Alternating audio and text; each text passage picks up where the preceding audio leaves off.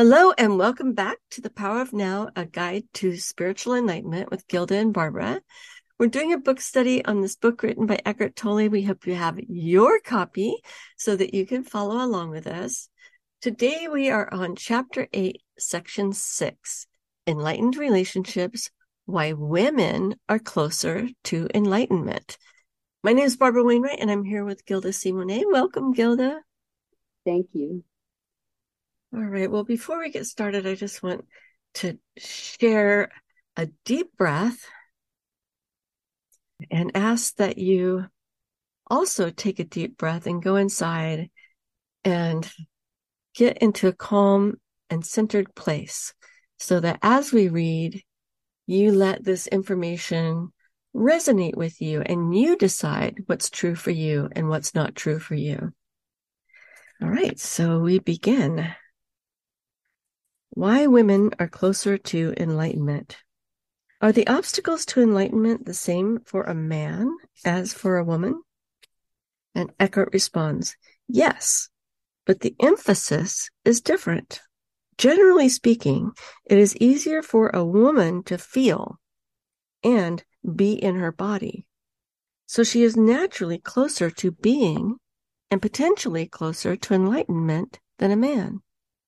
This is why many ancient cultures instinctively chose female figures or analogies to represent or describe the formless and transcendental reality. It was often seen as a womb that gives birth to everything in creation and sustains and nourishes it during its life as form. In the Tao Te Ching, one of the most ancient and profound books ever written, the Tao, which could be translated as being, is described as infinite, eternally present, the mother of the universe. Naturally, women are closer to it than men since they virtually embody the unmanifested. What is more, all creatures and all things must eventually return to the source. All things vanish into the Tao. It alone endures. Since the source is seen as female, this is represented as the light and dark sides of the archetypal feminine in psychology and mythology. The goddess, or divine mother, has two aspects. She gives life and she takes life.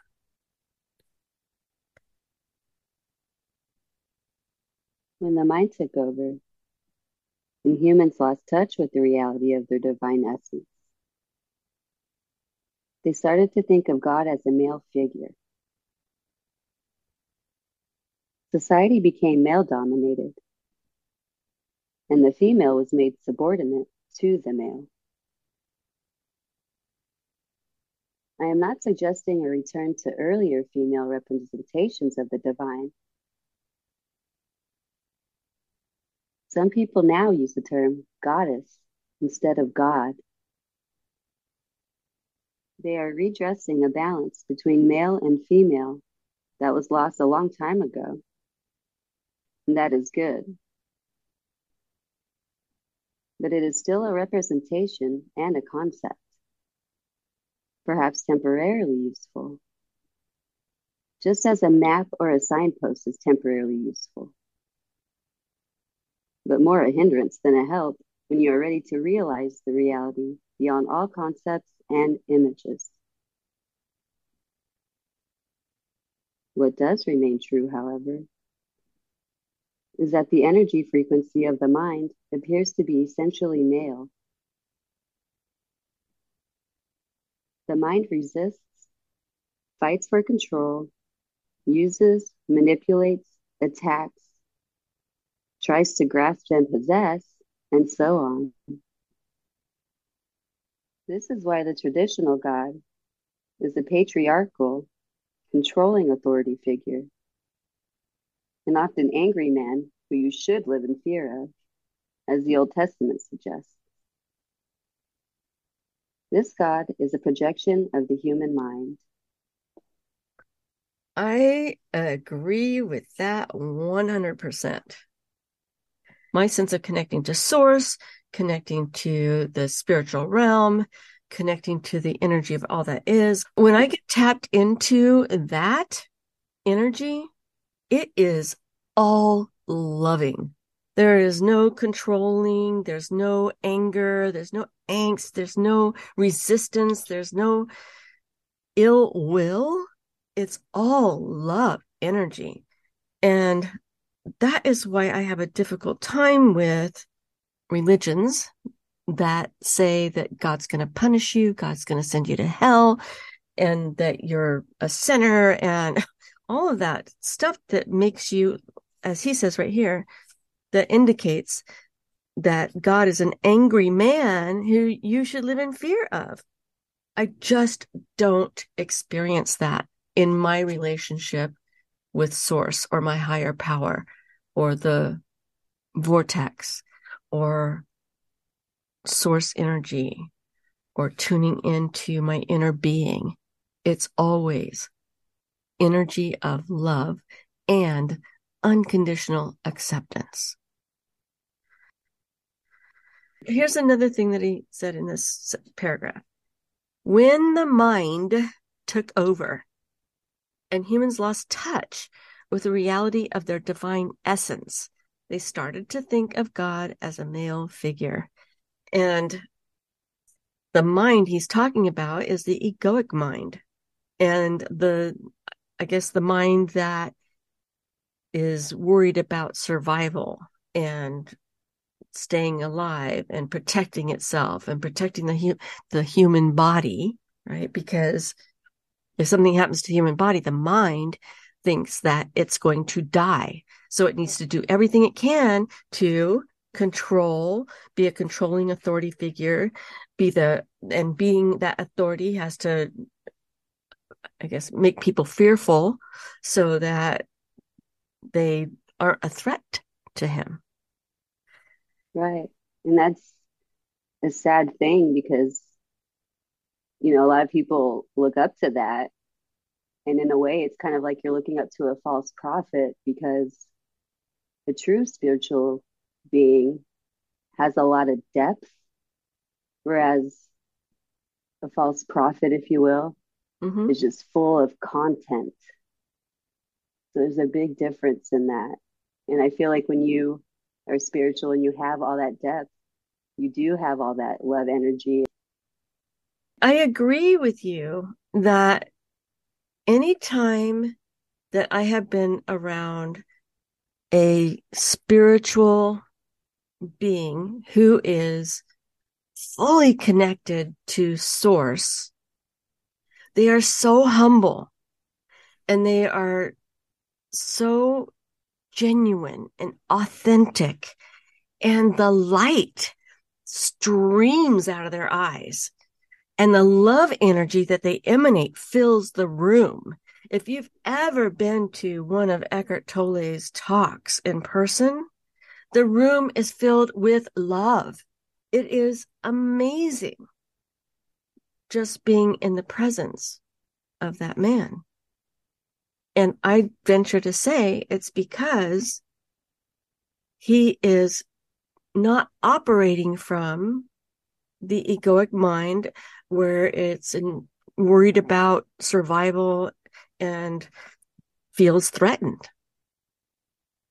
He's tapped into infinity which is what I believe we all are in terms of our spiritual essence. It just goes on till infinity. We're not spiritually going to die. We are going to continue on.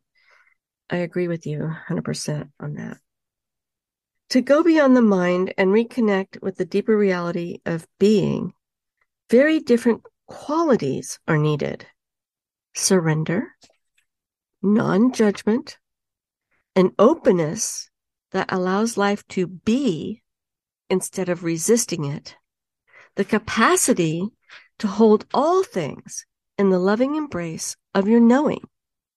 All these qualities are much more closely related to the female principle, whereas mind energy is hard and rigid. Being energy is soft and yielding and yet infinitely more powerful than mind.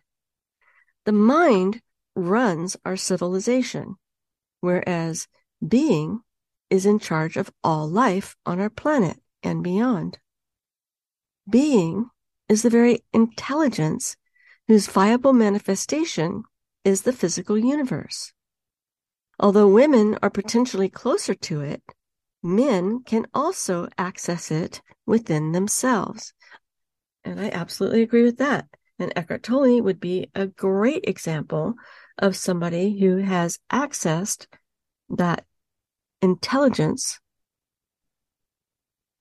At this time, the vast majority of men, as well as women, are still in the grip of the mind, identified with the thinker and the pain body. This, of course, is what prevents enlightenment and the flowering of love. As a general rule, the major obstacle for men tends to be the thinking mind, and the major obstacle for women, the pain body. Although in certain individual cases, the opposite may be true. And in others, the two factors may be equal. So nothing is concrete here. Uh, just because you're a man, it doesn't mean that you're going to be stuck in your mind. And just because you're a woman doesn't mean you're going to be in the emotional pain body. And if you so choose, you can become enlightened by recognizing your thoughts and whether or not they are from your higher mind, from source, from spirit, God, the angels, your inner guidance, your spirit guides, wherever that information is coming from for you, whatever words you would like to use to describe that. Or whether your thoughts are about survival or feeling threatened or judgmental of someone else or what someone else is doing. Are you comparing yourself to somebody? Are you judging somebody else? That is all ego and your egoic mind. When you look at another individual do you see them as a spiritual being here having a human experience? Or do you see them on the surface, their skin, or maybe a blemish on their face and, and look at them with judgment or pity, which is also judgment?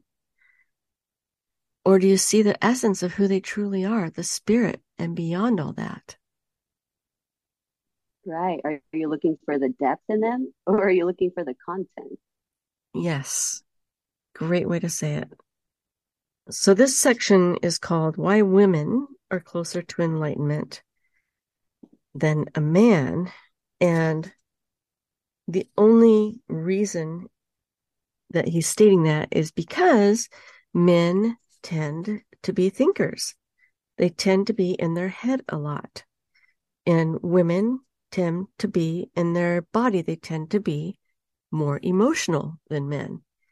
And so if we can recognize that difference and work towards not being in the head so much, but being in the heart, kind of how we opened up this session with saying, take a breath and get into your heart and discern what is true for you and what is not.